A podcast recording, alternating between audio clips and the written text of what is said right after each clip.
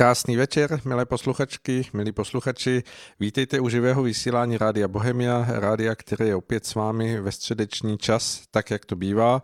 A hlásíme se vám v tento krásný dubnový den, je 8. dubna, ačkoliv podle eh, církevních svátků je škrdá středa, podle sluníčka je to trochu jinak a doufám, že i náš vstup eh, vysílání eh, způsobí, že bude také vysílání pro vás úplně jiné než škaredé. A budeme se snažit tímto naším vstupem hned na začátku opět vás obeznámit s tím, co se děje okolo nás a já slyším na dálku, že už mám Mariana na příjmu, jestli je to tak jsem tady, no. Krásný čas, Mariane, zdravím vás. Dobrý den. A tímto eh, vás, milí posluchači, zvu k našemu vysílání, které má název Na západní frontě klid. A hm, asi nejde úplně uh, žádným jiným způsobem začít, než to, že budeme hovořit o tom, co je skutečně aktuální a to je opět uh, COVID-19, eh, koronavirus, který je všude okolo nás, alespoň v tom mediálním světě. A my se budeme snažit zase s Marianem těm určitým zprávám, které tak nějak eh, kolují kolem nás, eh, dát trošku racionálního nadhledu, jakéhosi obeznámenosti a možná i trochu výhledu, který bude přinášet nějaký světlejší bod v dáli. Je to tak, Mariane? Je to tak. Dobře. Uh, my jsme spolu hovořili před vysíláním a bavili jsme se o tom, že tak jak eh, postupně se malilinko zalamují ty křivky eh, nárůstu těch jednotlivých nákazovostí v jednotlivých státech a zemích, tak zároveň se vynožují otázky, které se z toho nutně odvodí a to je vlastně, co bude dál. A teď hm, to bereme i z toho pohledu ekonomického eh, nějakého nastavení, které to, které známe, vlastně úplně změní. Nebo myslíte si, že to bude fungovat dál všechno? Změny budou určitě velké. Ony jsou vidět už i třeba v organizaci práce. Teď jsem třeba četl o jednom podniku, který měl ve zvyku, když měl, když měl uh, šifty, tak se střídali tak, že se o půl hodiny překrývali, aby se ti lidi, co skončili právě práci, dokázali domluvit s těmi, kteří teprve začnou. A teď si uvědomili, že vlastně hrozí, že když tam přijde jeden infikovaný, že budou mít dva týmy v karanténě, tak to udělali přesně naopak. Jedna šichta končí o půl hodiny dřív, než začne ta druhá a tu půl hodinu mezi tím se jenom čistí prostory. Takže takové věci, dokonce i si myslím, že můžeme počítat s tím, že některé třeba takové ty klasické bílolímečkové práce od 9 do 5 nebo do půl šesté, takové to standardní, že i tam možná dojde k tomu, k nějaké práci na ranní směnu, odpolední směnu.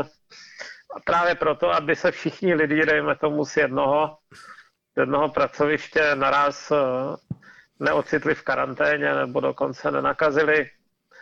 Jiná věc třeba je, Docela zajímavé téma, které se řeší, je otázka eh, potravin, sklizně zemědělských produktů. To je totiž ano, docela ano. náročné na lidskou práci, nekvalifikovanou. Všimněte si, že je to většinou taková práce, kterou vykonávají třeba ilegální nebo sotva legální imigranti v Itálii a jsou to často Afričani v Španělsku jsou to často Maročani, že jo, tam je to na základě nějaké smlouvy. V, v Spojených státech amerických jsou to běžně teda imigranti z, z těch latinskoamerických zemí. Hmm. A uh, tyhle pohyby jen tak nebudou možné. Zejména uh, jsou teď silně strážené hranice. Myslím si, že třeba Maroko ani nepustí svoje lidi teď do Španělska. No, takže bude otázka, jakým způsobem třeba tuhle technologii nebo tenhle ten postup, který byl dosud ručně dělaný, nějak mechanizovat. Já jsem se dneska zrovna díval na, na to, jak postupuje robotizace sklizně, jak v čem, no, tak taková, taková bavlna se už dávno sklízí obrovskými kombajny. Daleko obtížnější je to třeba u malin a jahod, které přece jenom jsou jemné, zranitelné, to znamená, že ten robot je musí zmáčknout opatrně, musí si vybrat, která je zralá, která není zralá. Ale už i takové stroje existují. A jejich hlavní problém je v tom, že jsou drahé. No. Hmm. Jak jsem se díval, tak eh, prototyp eh, sklízeče jahod stojí asi 130 tisíc euro. Hmm. Na druhou stranu ten stroj se dá asi půjčit, třeba jenom na těch pár dní, kdy ty jahody zrají. A pracuje 24 hodin denně, a dokonce dokáže i pod mě pracovat. To je dokonce výhodné, protože v noci je chladněji a ty plody bývají pevnější, takže se při utrhnutí a tolik nepoškodí. Je to velice zajímavé téma, protože myslím si, že bude-li plně robotizován i plně robotizována i sklizeň, sklizeň a pěstování potravin, tak se třeba můžeme dočkat toho, že uh, budeme mít farmy přímo ve městech, jo? že budeme rakodrap, který bude farma a ti roboti můžou pracovat i vertikálně, že? To může být klidně 20 pater nad sebou uh, posázených vrstev nějakých, uh, nějakých truhlíků, které bude všechno obospodářovat stroj. A to by znamenalo, že bychom třeba nemuseli vozit zrovna ty jahody a podobné věci přes půl kontinentu, jak se to teď děje a mohli bychom mít vyprodukované během dvou hodin, tak říkajíc, z, z, z farmy až v Bile. No. Hmm. To, tohle, to, tohle si myslím, že ty, tenhle ten vývoj se rozhodně urychlí. Hmm. To zní dost futuristicky, až bych řekl, to, co popisujete, uvidíme. Eh, mě k tomu přichází, Mariane, jestli hm, je to na to připravené, jestli tam to nevyžaduje hm, jako nějaký čas, aby to do toho dozrálo a že to, že to nepůjde udělat takhle ze dne na den nebo ze sezóny na sezónu. No, řekl bych, že je to otázka schopnosti improvizovat, v současné době ta, ta, ty poměry nejsou moc dobré, skutečně hníjou. Eh, eh, teď jsem se viděl reportáž z Kalifornie, kde prostě hníjou kilometry čtvereční salátu, protože není kdo by to sklízel. Hmm. A na druhou stranu, když se na to podívám třeba z hlediska, z hlediska našeho skepticismu vůči masové imigraci, dost často se nám prodává ta nutnost nějakým způsobem zastávat tyhle ty polootrocké práce, protože ty jsou většinou velice obtížné a, a, a namáhavé a málo kdo je ochoten to dělat za nízkou mzdu, tak, tak se často nám říká, že, že jako musíme otevřít ty brány těm chudým státům, aby tady měl teda kdo sklízel jahody. A si myslím, že tohle je možná docela dobrá odpověď. Hmm. Eh, když se mm, podíváme hned tady za naše sousední hranice mm, do Německa, mm, samozřejmě i ono má velké problémy tady s tímto eh, doplněním pracovních sil, které by pracovali na polích. Tam to zajišťovali tuším většinou lidé z Polska a z Ukrajiny. A u toho Německa jsme asi mohli mnozí zachytit tu zprávu o tom, eh, že se uvažuje o zavedení jakéhosi Kurzarbeitu. Máte o tom nějaké mm-hmm. zprávy a můžeme to nějak eh, posluchačům přiblížit? I mě by to zajímalo.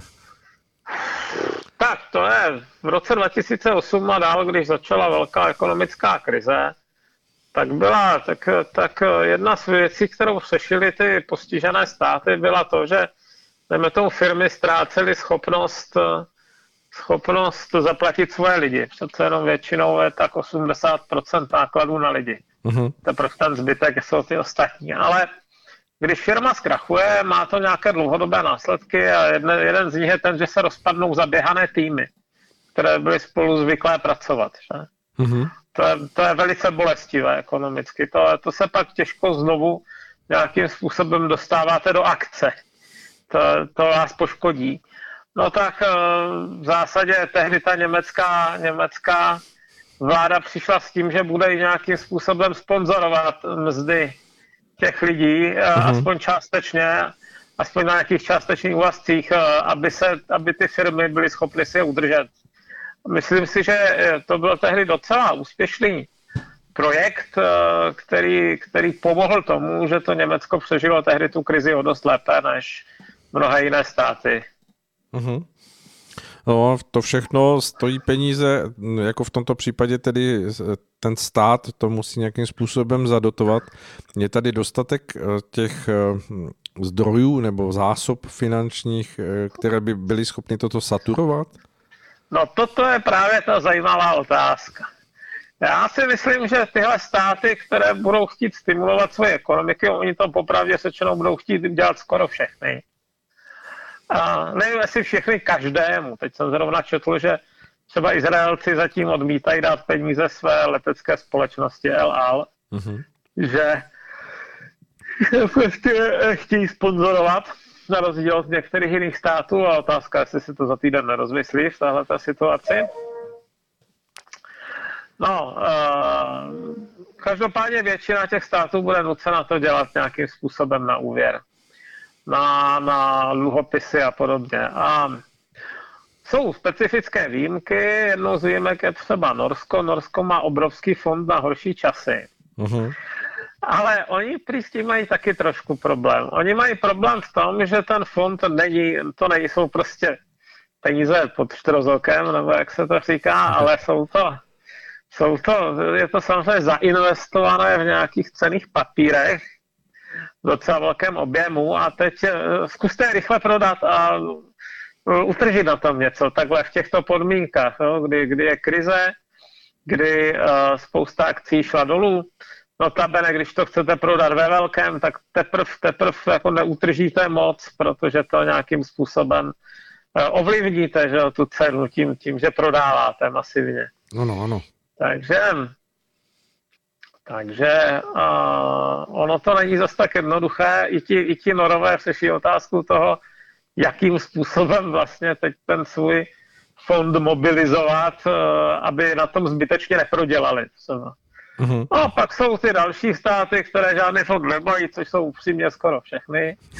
A mají spíš dluhy a, a budou muset e, dělat další dluhy. To je patrné i u nás, že se očividně zvýší celková míra zadlužení. Ale některé státy si myslím, že s tím budou mít problém, že uh, jejich, uh, že se stanou předluženými v podstatě. Hmm. A to je, myslím, takové téma, které můžeme rozebrat za chvíli, protože je to téma dlouhé a složité a neustále se nám vracejí. Dobře, dáme si písničku a vrátíme se k tomu. Tak, dozněla nám skladba a uh, my se opět vracíme do našeho živého pořadu s Marianem Kechliberem. Mariane, um, před tou skladbou jsme hovořili o tom zajištění um, těch eh, nějakých finančních zdrojů k tomu, aby se vůbec mohla saturovat ekonomika. Vzduchem zněly taková slova jako eurobondy a podobně. Můžeme o tom pohovořit? Určitě. Tak, o co se jedná? Eh, jedná se o to, že státy Mm, hlavně to takzvaného románského křídla. Ono to začíná už od Belgie dolů. Jo. Ano, ano. Když se podíváte na zadlužení, tak třeba Belgie a Nizozemí se poměrně razantně rozešly, co se týče míry zadlužení, ačkoliv jsou to sousední státy, které dlouho tvořily sami takové jako si předchůdce EU jménem Benelux v menších rozměrech. Já se schválně podívám, protože jednou z výhodou, že má teď u sebe, u sebe uh, notebook, tak se schválně podíváme, kolik má Belgie dluhu a Belgie má 102% HDP dluhu, čili je ve stejné lize jako Francie, Španělsko a Kypr, hmm. kdežto, kdežto Nizozemí má 59%. To je na to výrazně líp, no. Je, no, takže ono to začíná už od té Belgie dolů, no? hmm. takže dále Francie, Španělsko, Portugalsko, Itálie, pak jsme si zmiňovali ještě ten Kypr, Řecko ani nemluvě, to jsou všechno státy, které mají jako kolem 100 a více procent, v případě Itálie je to už skoro 140 procent HDP dluhu a to znamená, že všechny tyto státy nemili se platí eurem a naprosto zásadním způsobem tak překračují taková ta maastrichtská konvergenční kritéria, která byla určená na stabilitu a která říkala, že nemá být více než 60% HDP zadlužení to je, jak vidíte, to, i, ty, to, to, i to Nizozemsko je na hraně, ačkoliv, ačkoliv je považováno dneska za jednu z těch šetřivějších zemí. No a 3% HDP ročně jako deficit. Hmm. A to je, v této situaci je to pravděpodobně, eh, se to ještě významně zhorší v těch postižených státech, protože ano, Italům se podařilo třeba už trošku zabrzdit eh, průběh té epidemie, mají dokonce menší počet pacientů na jednotkách intenzivní péče, což je významné, to je velmi, velmi dobrá, dobrá zpráva, ale ono se jim to podařilo tak, že poměrně dost zaškrtili veřejný provoz. Že? Mm, ano. Takže, takže to je očividně se nedá udržet na věky, nějakým způsobem se musí pomaličku přicházet na to, jak tu aktivitu zase nějakým způsobem podpořit, aniž by, aniž by se přitom začal zase nekontrolovaně šířit infekce. A tohle bude cesta různých slepých uliček, bude se muset postupovat opatrně. Divil bych se, kdyby se to do července podařilo vyřešit. No. Nějakým způsobem se to podaří mírně zlepšit, ale, ale uh, propad uh, ekonomiky třeba o 10% se vůbec v Itálii nedá vyloučit, čili Čili stav, který je srovnatelný s tím, co postihlo Irán po vyhlášení těch amerických sankcí a zpřísnění. Jo. Tím měli, myslím, 9,5% propad. Hmm. Bylo to docela drastické. A to samé, to samé tedy hrozí Itálii a tím by uh, zaprvé ta míra jejich, uh, jejich zadlužení poskočila sama od sebe, protože zadlužení se počítá na procenta HDP. Takže když se HDP smrskne, tak to zadlužení automaticky zroste. A tím pádem by se jim hůř splácely úroky, pochopitelně, protože ty úroky eh, se musí splácet z vybraných daní a těch vybraných daní bude méně, když ekonomika oslabí. A ještě navíc je tady ta otázka, teda jakým způsobem podpořit svoje vlastní firmy. Ano. Protože jim hrozí, že tak jako u nás dáváme, dejme tomu 25 tisíc živnostníkům, nebo už si myslím, že to schází akorát to schválení Senátu a podpis prezidenta, že to bude, tak uh, něco takového víceméně chtějí udělat i ty další státy, aby nebyla bída. Přece jenom poměrně dost lidí žije od výplaty k výplatě nebo od tržby k tržbě a uh, nemají moc velké rezervy. Je to běžné.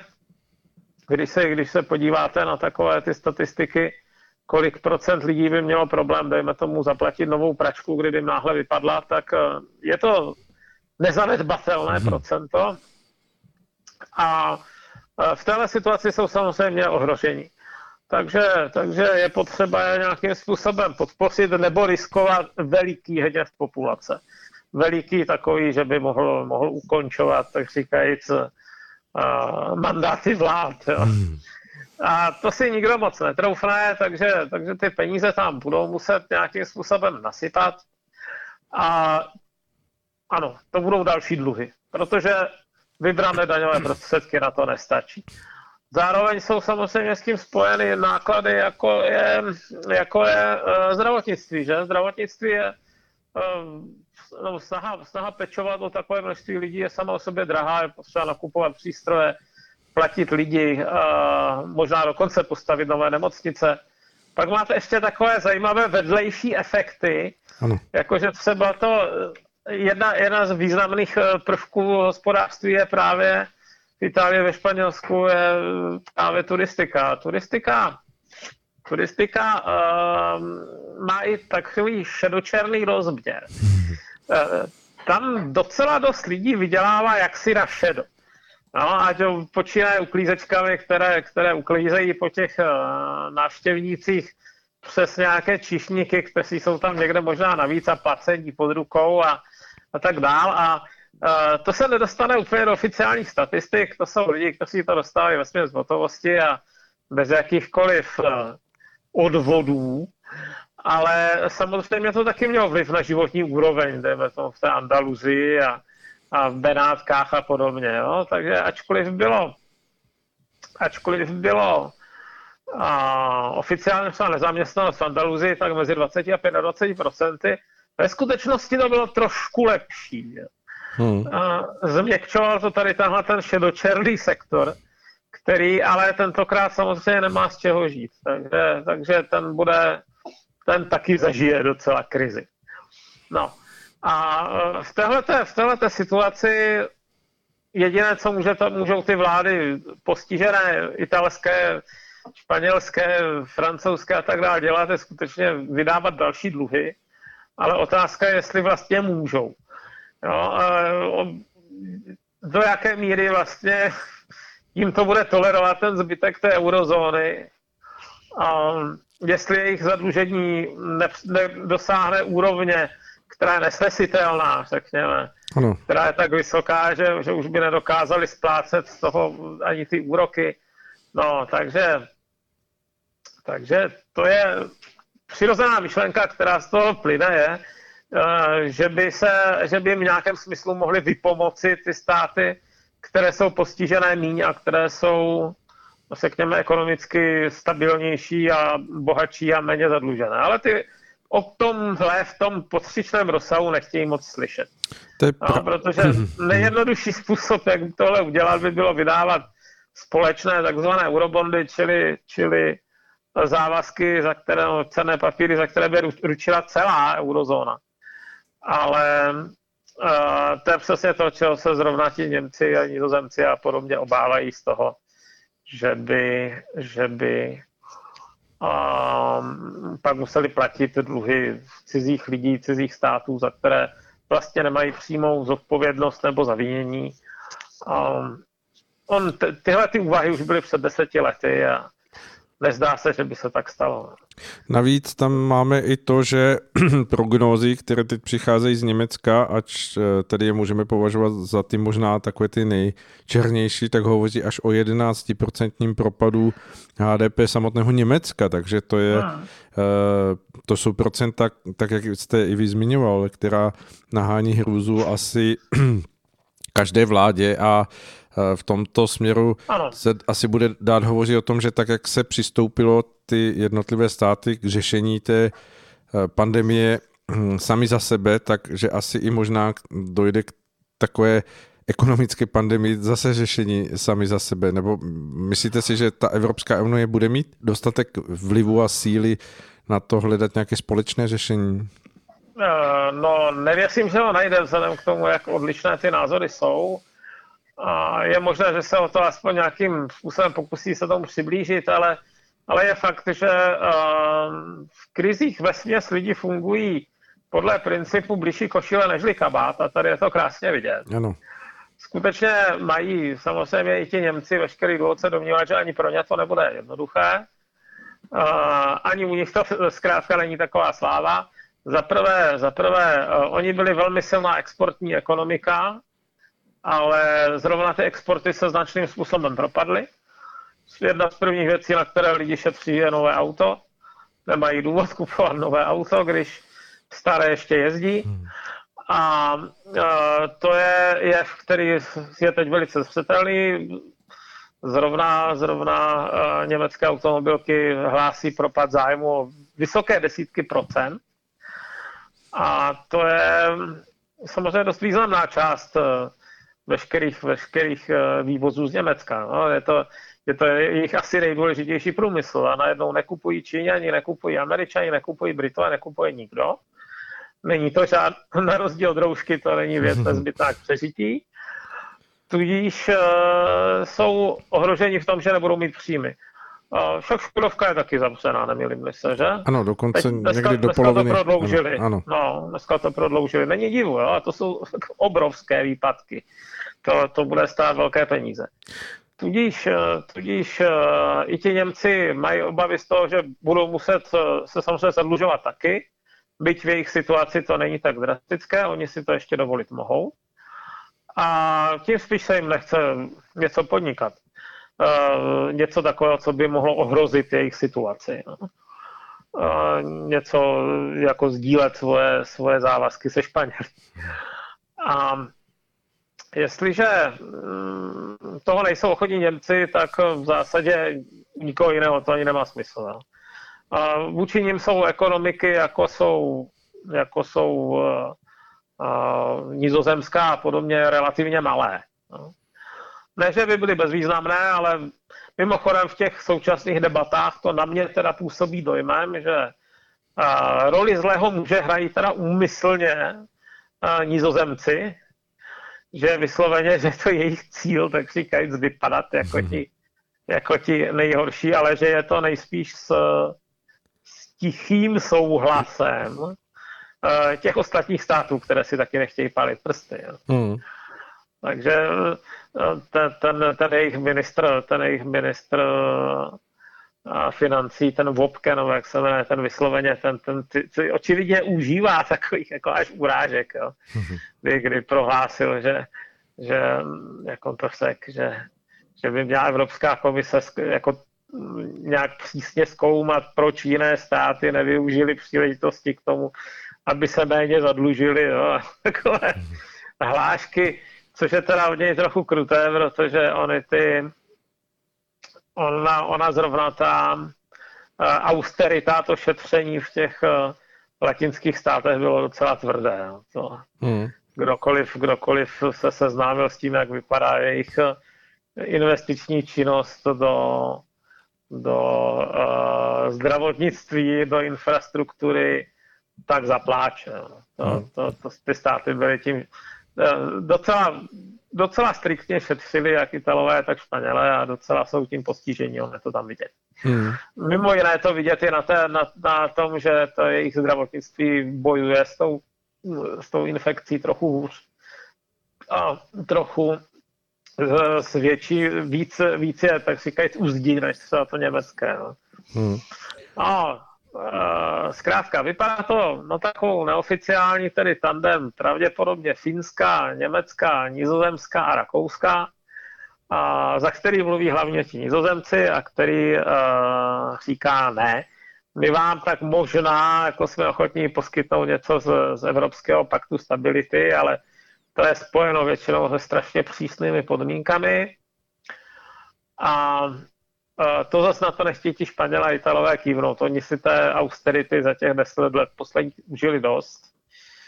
No upřímně já z toho nevidím cestu ven. Jo. Já, já mám pocit, že nejjednodušší a nejefektivnější cesta ven z tohoto problému by bylo návrat k národním měnám. Dobře, Mariane, dáme si skladbu krátkou a vrátíme se k tomu potom a budeme pokračovat. Určitě. Tak, eh, po krátké pauze jsme zpátky. Omlouváme se za technický nedostatek, který tady vznikl, ale uh, doufám, že nás slyšíte, Mariane. Už vás zase slyším. Dobře, výborně. Chvíli tam bylo ticho. Ano, už nebude. už nebude. Dobře. K tomu, co jste říkal před eh, písničkou, mně přišlo takové, eh, co se asi nabízí, jestli se eh, vlastně nedostaneme k tomu, že se ta Evropská unie rozdělí na několika rychlostní jakési pakty nebo celky nebo hm, společenství, kde, kde ty jednotlivé státy si budou víc ekonomicky bližší. Jak to vidíte? Že o tom uvažujete, ono by to bylo logické. No? Ono by bylo skutečně logické, aby měli uh, Němci a Nizozemci nějakou svoji mikrounii finanční, protože hospodaří velmi podobně a jsou to silně prorostlé ekonomiky, kdežto kdežto uh, to Španělsko je opravdu jiné. To je, to je jiná země, kulturně je to, je, je to jiný svět a, a vůbec nevidím způsob, jak by se tyhle ty dva světy měly nějak, nějak potkat. Jo. Hmm. A ten současný stav je současný stav je takový, že, že všichni jsou nuceni používat, nebo všichni se zavázali používat jednu měnu, ale a tím vznikají nějaké, řekněme, disbalance, ale není to, čemu se říká fiskální unie, čili řekněme chudší oblasti nejsou příliš podporovány těmi bohatšími. Mm-hmm. Když se na to podíváte, tak e, jako třeba Česká republika, dobře, velice odlišná. Máme tu velice odlišné oblasti, máme tady, máme tady na jedné straně třeba Sever Čech a, nebo sever Moravy? No, sever Čech, ano, na druhé straně tedy Prahu, nebo jako super bohaté město je na evropské poměry a není divu, že uh, uh, by to moc nefungovalo, kdyby kdy nějakým způsobem se nesnažili ti Pražáci, nebo kdyby, kdyby neměli povinnost nějakým způsobem na těch chudší oblasti přispívat. Jo. Tady se přerozděluje docela dost ekonomicky. Mm-hmm. A Druhá věc je, uh, jestli tohle to může fungovat v Evropě. Tady jsou velice, ty, ty, spousta těch problémů, které máme v Evropě, je daleko hlubšího rázu. Uh, například z těch nejpostiženějších oblastí, těch periferií, odchází příliš mnoho kvalifikovaných lidí, příliš mnoho. Tolik, že tam pak je problém zajistit nějaké základní služby. A, a to, je, to je docela významný problém, když nemáte lékaře a podobně, zkuste to nějakým způsobem kompenzovat tím, že máte dostatek, já nevím, cyklostezek, tak, tak to je akorát naštvání, že tam je nějaká dálnice, po které teda sviští, sviští vozidla z Německa do Turecka, jo, někde v tom venkovském Bulharsku, ale vám to teda opravdu k ničemu není v dotyčný moment. A, a tohle to je stav, který si myslím, že zatím neumí ta EU řešit, ale ona je otázka, jestli ho vůbec řešit lze, tak jak to, tak jak to je, protože a ona by ta fiskální unie, ona by přece jenom znamenala něco jako společnou, společné hospodaření. A to je teda ně, téma, do kterého se nikomu příliš nechce. Mm-hmm. A musím říct, že ani e, mně by se nechtělo do nějaké evropské jako super vlády. Stačí, když, když si přečtu cokoliv v německých novinách, vidím, jak Mhm. bytostně jsme opravdu odlišní, přestože jsme sousedi. Mhm. Kolik těch věcí, které uh, si myslíme, že jsou samozřejmé, tak v Německu jsou naprosté tabu a naopak. Uh-huh, ano. Už, jenom si, už jenom ta uprchlická témata, to je úplně, úplně něco jiného. Věci, které tady jsou mainstream, tak tam jsou, tam jste za nacistu. Jo? To, to, to, to, to, to žádným způsobem neskřížíte. To, to by jeden musel tlačit druhého. Jo? To, to asi není zrovna to, co chcem. A uh, myslím si, že v této situaci je spíš přirozené, že se to bude pomaličku rozpadat. No. Hmm. Uh, tady tahle ta e, jednotná hospodářská zóna, protože v ní vznikají extrémní disbalance. Díval jsem se třeba schválně na to, obecně se říká, že Německo značně vydělalo z hlediska své konkurenceschopnosti na vývozních trzích. Jo? Na tom, že před 20 lety, než bylo zavedeno euro, tak eh, ku podivu Němci a Francouzi měli zhruba stejný podíl v HDP eh, na vývozu, na mm-hmm. vývozech. Ano, ano. Skoro přesně. No. 20, 20 až 25 tak nějak se to kolísalo a obvykle to šlo zároveň nahoru a zároveň dolů. Ani jedna ta země jako kdyby neutíkala té druhé. A tentokrát to tak už není. Jo? Od té doby se to rozešlo a těch francouzů to spíš trochu upadlo, když to Němci mají dvakrát tolik teď.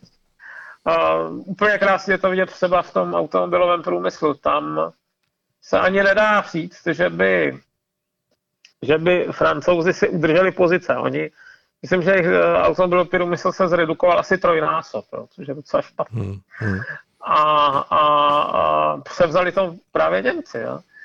Takže toto není jednoduchá situace, tyhle ty disbalance se spíš vyhrotily. A docela by mě zajímalo, jak dlouho se třeba zrovna to Německo, které, no, které jako celek, řekněme, na tom nějakým způsobem vydělalo, jak dlouho se ještě dokáže mhm. vyhýbat tématu, co teda udělat pro ty ostatní. Hmm.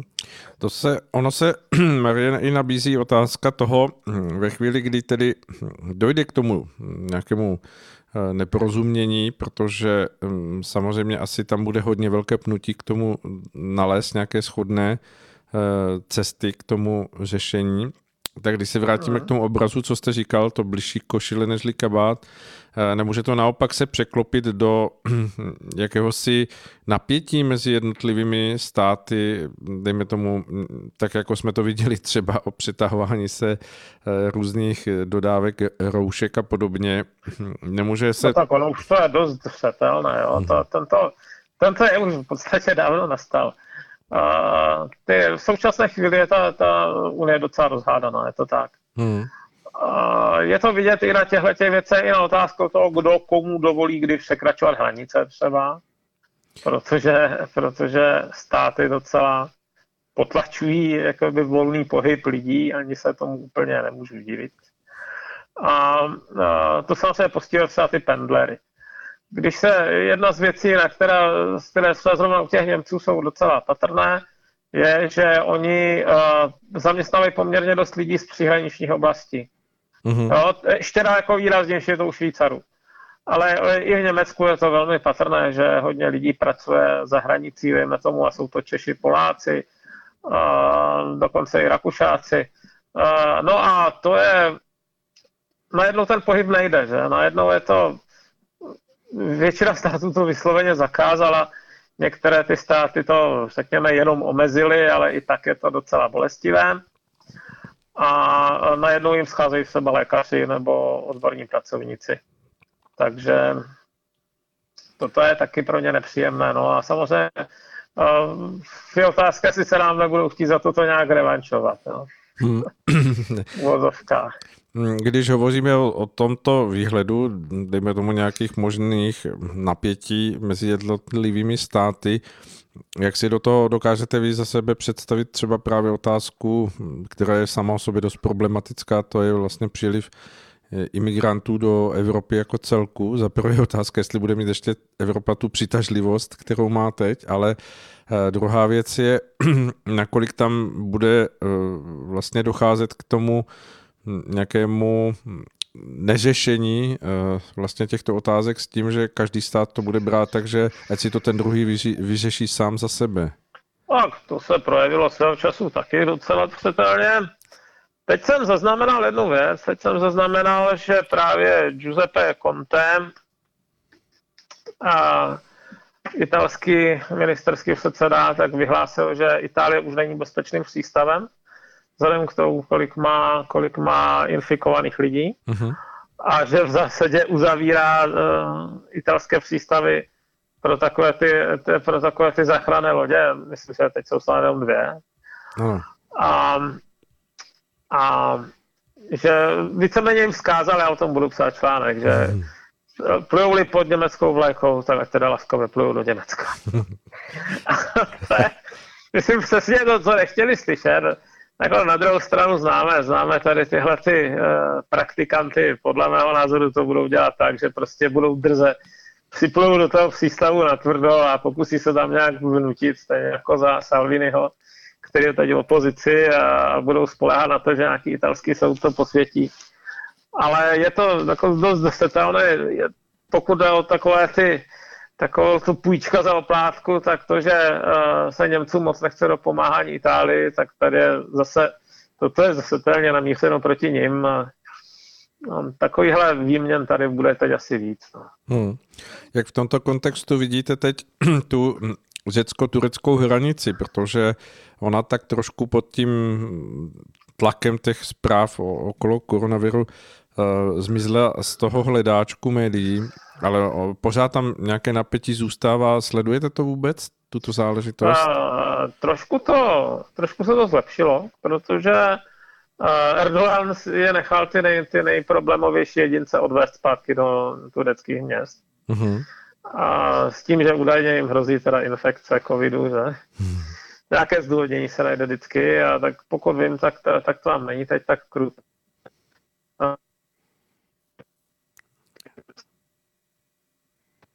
Ono už je, už je uh, problém v nějakých těch eh, migračních táborech, jako je Moria. Uh-huh. Neví se, jak velký. Tam se jenom ta zdravotní peče není kdo ví, jak rozvinutá, takže není jisté, není jisté, kolik těch lidí nakažených je, ale nějací jsou. Uh, oni jsou to převážně mladí lidi, takže oni nebudou pravděpodobně tak uh, těžce postižení jako, jako ti starší. Ale stejně to jsou nějaké efekty vypuje. Jedna z, jeden z důvodů, proč to bude mít efekt, je, že hodně těch lidí z třetího světa je už tak postiženo nějakým způsobem zdravotně, třeba tuberkulózou. Mm-hmm, U nás je tuberkulóza v Evropě byla skoro vymícená, to, to, to se změnilo s těmi migračními proudy, ale byla skoro vymícená, ale v tom třetím světě je stále ještě dost běžná a velmi výrazně třeba rozšířená v Africe kde často jde s ruku v ruce s HIV infekcí. Tam zkrátka není infrastruktura na to, aby se, aby se ti lidi léčili, eh, očkovali, podchycovali. A výsledek je ten, že uh, máte lidi s nemocnými plícemi, kterých je docela dost. Mhm, Takže mm, ano. ti pravděpodobně můžou mít ten, ty průběhy horší. Že? Mm-hmm. Dobře. Eh, Marine, dáme si zase krátkou písničku a potom budeme pokračovat v té naší závěrečné části našeho pořadu. Tak jsme zpět. Eh, Mariane, slyšíme se? Slyšíme se ještě, ano. Výborně. Uh, my jsme hovořili před tady tou skladbou té hm, jakési rozklíženosti Evropské unie. Když uh, teď překročíme ty hranice Evropské unie, jak to vůbec vnímáte nebo čtete vy z hlediska těch svých hm, zkušeností a přehledu vůbec nějakého celosvětového rozměru, jak vnímáte, že se podepíše hm, tato pandemie na, na vztazích nebo nastavení toho celosvětového běhu věcí? No já myslím, že velice zajímavé místo, které bude, můžeme sledovat, jsou Spojené státy. Ty mají teď tady ohromné množství případů, ale oni, ono je to i tím, že začali intenzivně testovat. Spojené státy mají takovou historickou tradici, že na různé eh, vnější události nejdřív reagují poměrně pomalu, s takovým jakýmsi spožděním. Je to ten obr, který teda dlouho vstává a dlouho otevírá oči, ale když už se teda proberou, tak, tak začnou věci lítat a myslím, že ta, ta fáze toho probouzení už je pryč. Mm-hmm. A že teď teda začínají tu, tu, tu záležitost vážně řešit. Ale zároveň si uvědomují, že mají ohromný souboj, protože ono se ten, ten virus šířil nějakým, nějakým komunitním přenosem už pěkné týdny. Ano. A bohužel, bohužel to vypadá, že těch nakažených už Oni mají oficiálně několik set tisíc. Přes, ale přes 400 tisíc teď v tuhle chvíli. Prakticky to klidně může vysát 5 milionů. Hmm. A neví se to pořádně, ví se, ví se třeba New York, který je velmi těžce postižen, asi nejvíc, tak uh, New York uh, třeba hlásí to, že uh, nacházejí čím dál víc lidí mrtvých v pokojích, ve svých bytech. Uh-huh. Normální, za normální okolností New Yorkské záchranné služby jsou zavolány ke 20 až 25 mrtvým lidem ve, nalezených ve svých bytech denně. Uh-huh. A v současné chvíli je to už 200. Uh-huh. Že to je tam mnohonásobně víc. A to neznamená, že všichni museli na covid. Někteří možná jenom dostali infarkt, ale uh, jak je to zdravotnictví přetížené, tak možná nestíhá řešit ani stavy, které by za normální okolností byly, dejme tomu, nikoliv, nikoliv nutně život ohrožující, nebo, nebo by se z nich dalo dostat. Takže to je, to je problém, který je tam zřetelný, pravděpodobně ten rozměr je velký a teď je otázka, jak si s tím ty jednotlivé státy poradí. I tady máte obrovský, obrovský rozdíl mezi těmi státy hustě osídlenými na pobřeží stát jako New York přeci jenom uh, je, má nějakou venkovskou oblast a valná většina lidí je koncentrována v jednom, v jednom super velkém městě a jeho bezprostředním okolí. Uh, to, to osídlení se přelívá do sousedního New Jersey. A potom máte takové ty prázdné Montany a, a Dakoty, kde se jako k sousedovi daleko, že? Tam, když vystřelí z pušky, tak to ani neslyšíte.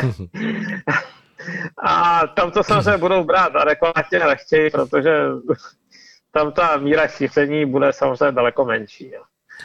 Není žádné, žádné metro a podobně. Mimo jiné teda New York a, a Boston se vyznačují tím, že hodně lidí tam používá hromadnou dopravu, což jinak v Americe není úplně běžné. Mm-hmm. A ta hromadná doprava je podle všeho docela dobré místo, kde to chytí.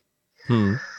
Takže, takže ten problém eh, v tom New Yorku a v Bostonu a v podobných městech, které, které mají spíš ten evropský charakter, co se týče hustoty osídlení a, a na zvyklostí, tak eh, ten se nám bude hodně vyhrocovat. Jsou to přitom zároveň dost často místa, která volí demokraty, čili v současné době opoziční stranu. A je možné, že ty, že ty uh, rozdíly politické se tím ještě akcentují. Jo. Na druhou stranu je patrné, že v této krizi se podstatně méně řeší takové ty otázky typu, jakým správným uh, zájmenem říkat transgenderové osobě. No. To tak ještě před třemi měsíci, když člověk lezl na ty diskuzní fora, tak se to dálo, že to je prostě určující otázka 21. století. A zrovna ta anglosaská oblast v tom teda lítala jako dokonale, když člověk uváží, kolik těch aktivistů je, tak, tak teda měli naprosto disproporční vliv na to, co se diskutovalo v médiích a podobně. Je možné, že i u těch demokratů, kteří jsou zrovna tímhle tím dost postižení tou, tou uh, identitární politikou čím dál menších menšin, to už jako ani není dobrá, dostatečně velká menšina, už se musí vymýšlet nějaké úplně titěrné, tak, takže jim zase dojde, že jsou i nějaké reálnější problémy. No. Hmm. Já jsem se zájemem sleduju třeba výsledky toho, že Trumpová, Trumpová důvěryhodnost neklesá. Jo. Že dokonce si myslím, že přelezla 50%, což je teda extrémně vzácné za, za dobu jeho, jeho uh, mandátu. On vždycky stavěl svoje, řekněme, uh, jádro na tom, že se ekonomice dobře dařilo. No ekonomice se teď dobře nedaří a přesto, přesto má teď rekordní teda míru souhlasu své populace, byť to není žádný prudký skok, jo? Není to, mm-hmm. nejsou to žádné náskoky jako o desítky procent, je to o pár procent, ale přece jenom je na maximum. No. Hmm. Takže ono mimo jiné, oni se dostali do takového zajímavého konfliktu s tou světovou zdravotnickou organizací, že? On dneska vyhrožoval, že, nebo včera to bylo, že jim sebere peníze, protože prostě udělali všechna doporučení špatně a protože příliš očividně šli na ruku Číně. Oni se kdysi rozešli už v tom, že, no kdysi v lednu, dneska už to na mě působí jako kdysi. Eh, v lednu ještě poměrně tvrdě stála světová zdravotnická organizace za tím, že by se neměly přerušovat lety do Číny mm-hmm. a že by se měl udržovat mezinárodní kontakt a všechno a že to nebude žádná pandemie a Trump jako jeden z prvních lidí vlastně vstup lidí z Číny zakázal. No. A v tom se teda ukázalo, že měl pravdu, byť, byť on třeba podceňoval zase jiné rozměry té epidemie, ale to se ukázalo, že v tomhle konkrétně měl pravdu. Nakonec to udělali ostatní státy v nějaké míře a to šel vysloveně jednoznačně proti těm doporučením, která ta Světová zdravotnická organizace udělala a vyplatilo se. Pak jsou samozřejmě ty, takové ty další věci, jako nosit roušky, nenosit roušky, kde je očividné, že ta Světová zdravotnická organizace učinila nekonzistentní doporučení, že? Řekli mhm. něco ve smyslu jako roušky stejně nefungují a kromě toho je potřebují profesionálové. což je jako úplně proti, proti smyslu, ne? To nedává smysl. Uh, oni, se, oni to dneska vysvětlují víceméně tak, že chtěli zabránit jejich hromadnému skupování, no ale toto je tak blbě manipulativní technika. Uh, to, že je manipulativní, no tak politika, jo, ale blbě manipulativní, ono je očividné, že, že to takhle nemůže být. A každému, kdo má IQ 95 a víc, tak si myslím, že to dojde. Jo, že, že, to, a, a když, vás, když vás něčím takovým teda krmí oficiální zástupci na národní organizace, tak si řeknete, co tam vlastně dělají a proč. Hmm. Takže a skutečně se může stát, že financování Světové zdravotnické organizace bude z odpovědnosti Číny teď. Ona má mimo jiné, ona mimo jiné nechce mít nic společného s Tajvanem, který přitom má právě kvůli Číně, že? který hmm. přitom má poměrně dobré výsledky v podvazování té epidemie, možná vůbec nejlepší na světě. Takže i, na, i toho si lidi všímají. A, a, nakonec je možné, že ta epidemie tomu Trumpovi ještě pomůže hmm. zvolení. Hmm. Otázka, jak dlouho bude trvat. Protože samotná krize, dokud, dokud trvá krize, lidi mají tendenci k takové soudržnosti a většinou nemají tendenci k tomu prudce změnit politické směřování země. Mm-hmm. Jiná věc je, když už teda fakt pobine, pak mm-hmm. najednou je větší vůle ke změnám. Mm-hmm. A úplně krásně to bylo vidět na tom, jak, um, jak Winston Churchill byl skutečně silně podporován svojí populací za války, ale jakmile bylo po válce, tak prohrál volby. Jo? Šel tam Etley, který začal zavádět různé, různé levicové vymoženosti jako, jako uh, NHS, podstatě jako pravý opak Churchilla. A, ano, pokud ta krize bude, dejme tomu v červenci jako u konce, tak je možné, že v listopadu už bude krapet, uh, že se ti lidi tak říkají, jsou odfásli, jo, a že, že, že budou chtít změnu. Na druhou stranu ještě změna, no, změna. Uh, on ten Joe Biden, který, který kandiduje na prezidenta za demokraty a který podle všeho už nebude mít žádnou konkurenci, protože Bernie Sanders to dneska zrušil, to taky není moc hmm. velká změna. To je hmm. člověk, kterému bude 77 a který bude který uh, byl ve vrcholných patrech politiky dlouhá léta, byl to viceprezident za Obamy, takže ona je to zase jenom výměna potenciální za, za dalšího člověka, který fungoval v establishmentu dlouho. Hmm. Marie, nezbývá nám pár minut. Chtěl jsem se vás ještě zeptat, jak vnímáte ten experiment, na který se vydalo Švédsko, které tedy uh, urputně drží jakousi uvolněnost toho celkového nastavení všech těch mm, nějakých ochranných mm, opatření. Jak to vidíte? Nebude to tak, že nakonec to Švédsko z toho vyjde eh, s tím, že se ukáže, že, že to nebylo všechno potřeba, nebo naopak myslíte, že tam hrozí velká katastrofa? Mají docela umrtnost, mají mnohem větší umrtnost než na sousední Norsko.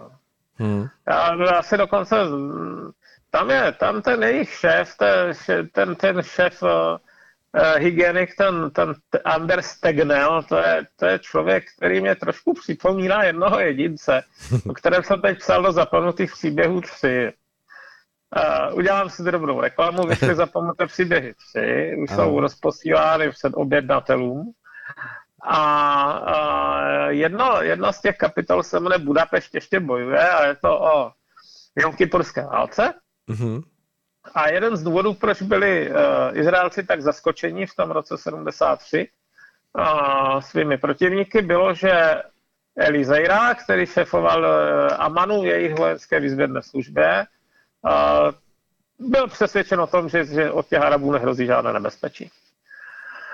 A jelikož uh, to takhle zanedbal, prokaučoval v té své naprostém sebevědomí, jo, sebevědomí opravdu, uh-huh tak, eh, tak eh, oni byli zaskočeni a nedokázali, nedokázali se bezprostředně to ústí způsobit. To, ten, ten Anders Tegnell, ten, ten Šved, mi hrozně hmm. připomíná to Eliho Zejru. Uh, já si myslím, že je, je jedna z, z tragédií, že někteří jsou prostě příliš sebevědomí.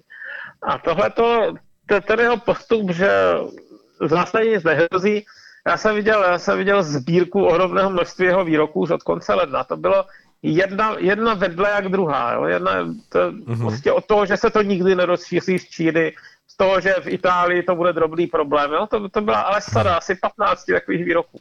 A, a oni ho tam pořád nechávají a nechávají ho více-méně formovat eh, švédskou politiku, i když teď začínají mít strach, vzhledem k tomu, že třeba v Stockholmu už začínají být opravdu přeplněné, přeplněné jednotky intenzivní péče a, a zvažují, zvažují, že nějaké restrikce. No. Hmm. A já si teda myslím, že k tím ten, tenhle, ten druh, tenhle, tenhle druh infekce učiníme nebude milosrdný. Hmm. No. Že skončí s výsledky srovnatelnými s Itálií. No. Hmm. Uvidíme, je tady ještě otázka okolo dalších zemí, třeba Rusko je velkým otazníkem, alespoň pro mě, s tím svým počtem Eh, obětí, které vlastně jsou zveřejňovány, i když počty nakažených narůstají. Jak to vnímáte vy? Já vím, že to není úplně vlastně yeah. vaše, vaše místo sledování příliš velké, ale jak, jak to vidíte aspoň takto z dálky? To není, ale já se vždycky dívám na to, co ta která země je ochotná udělat eh, z věcí, které je třeba i trochu bolí. Uh-huh. A oni teď zvažují, že zruší, uh, že zruší květnovou slavnostní přehlídku, že? Uh-huh. Uh, přitom je to 75. výročí konce druhé světové války, takže je to významné, významné uh, výročí a už se o tom pomaličku uvažuje, že by se buď zrušila, nebo že by se aspoň přesunula. A to si myslím, že je určitým důkazem, že mají z, té, z toho vývoje u sebe taky obavy. Hmm to je důležitá symbolická záležitost a myslím si, že kdyby uh, jim nehrozilo nějaké nebezpečí, nebo že by si ho nebyli vědomi, takže by nad tímhle nepřemýšleli. No rozhodně by to neuniklo do médií, tahle myšlenka. To je podobné jako Japonci a, a jejich uh, olympiáda, že? Oni se hmm. na to snažili dlouho a utratili za to hodně peněz, ale stejně to radši budou posouvat nakonec. Protože prostě hmm v tom termínu by to bylo příliš riskantní. Hmm. Tak myslíte, že jsou ještě země, které jsou daleko před tím svým vlastním vrcholem toho, toho eh, nějakého skrocení té pandemie? V Evropě nebo celkově? Celkově, no, protože tady celkově. máme třeba Indii, máme tady spoustu zemí Jižní Ameriky. Ale já jsem se postřel, že jedna ze zemí, které to fakt extrémně zanedbávají, je Indonésie, která má přitom docela početné obyvatelstvo, kde snad jako oficiálně to bylo snad jenom dvouciferné číslo, to hlásili, ale to je mm-hmm. naprosto vyloučeno. To je nesmysl statisticky, že by takhle hustě osídlená země s intenzivními kontakty s Čínou neměla tenhle ten druh problém. Hmm. Takže, takže tam si myslím, že, to, že ještě ten vrchol dosáhne velké výšky. No já si teda myslím, že ani Británie ještě není za, někde za vodou. Ona teda hmm. za vodou není ani to Itálie. Ona zlepšilo se to tam, ty trendy se tam zlepšily, ale stále ještě budou muset teda řešit tu otázku, jakým způsobem vlastně teda hospodařit a, a fungovat, aniž by se to znovu rozjelo, aniž by způsobili druhou, třetí vlnu. Ano, ano. Docela zásadní. No ale uh, u vrcholu vlny si myslím, že třeba v Británii se ještě ani nedá mluvit. To, se, to je, tam mají skoro tisíc mrtvých, nevím, se za dnešek. Uh, myslím si, že klidně můžou dosáhnout na 13. Hmm. Takže to je to další takový stát, který je hmm. prostě ještě, ještě před vrcholem. No a Spojené státy, to bude samo o sobě téma, protože přece jenom to není jednotná země, je to federativní stát, každý ten eh, stát si rozhoduje trochu jinak o svém, mm-hmm. o svém zdravotnictví. Kdysi se to tak neřešilo v době, kdy vznikla, v době, kdy vznikly Spojené státy americké, tak se ani jako netušilo, co je to infekční choroba vlastně. Jo. To, to se de facto prosadilo až o sto let později, ten koncept za Pastera a Kocha čili jejich, eh, jejich eh, federativní uspořádání není úplně dělané na to, aby, aby uh, dokázalo rychle reagovat na takovéhle problémy. No, je to přece jenom struktura sice upravená, ale v zásadě z konce 18. století. A tohle je jedno z těch témat, které tehdy nebylo tak známé. No. Hmm, hmm. Oni jsou docela dobře připraveni, dejme tomu, na závady v lidském myšlení, protože lidská povaha se za ta staletí nezměnila, z tohoto hlediska je docela uh, dobře uspořádaný federální stát americký, ale, ale z hlediska tohoto to, to přišlo až příliš pozdě. No. Dobře. Marian, moc děkuji za to, co jste dnes věnoval našemu pořadu. Eh, na západní frontě klid a věřím, že můžeme přislíbit našim posluchačům, že se opět za 14 dní uslyšíme. Že... Za 14 dní se určitě zase uslyšíme. A do té doby mohou mnozí, kteří teď ne, nechodí do práce, využít ten čas a uh, objednat se ještě u vás zapomenuté příběhy tři, případně i dvojku, jedničku, které hm, si potom mohou doplnit a využít ten čas, že jsou doma číst. Je to tak? Můžou číst, ano. Budu vědět rád, když budou lidé číst, pokud se, pokud se tahle, tahle ta karanténa hm. projeví v tom, že lidi začnou zase trochu více číst, tak to bude velice dobrý vedlejší efekt.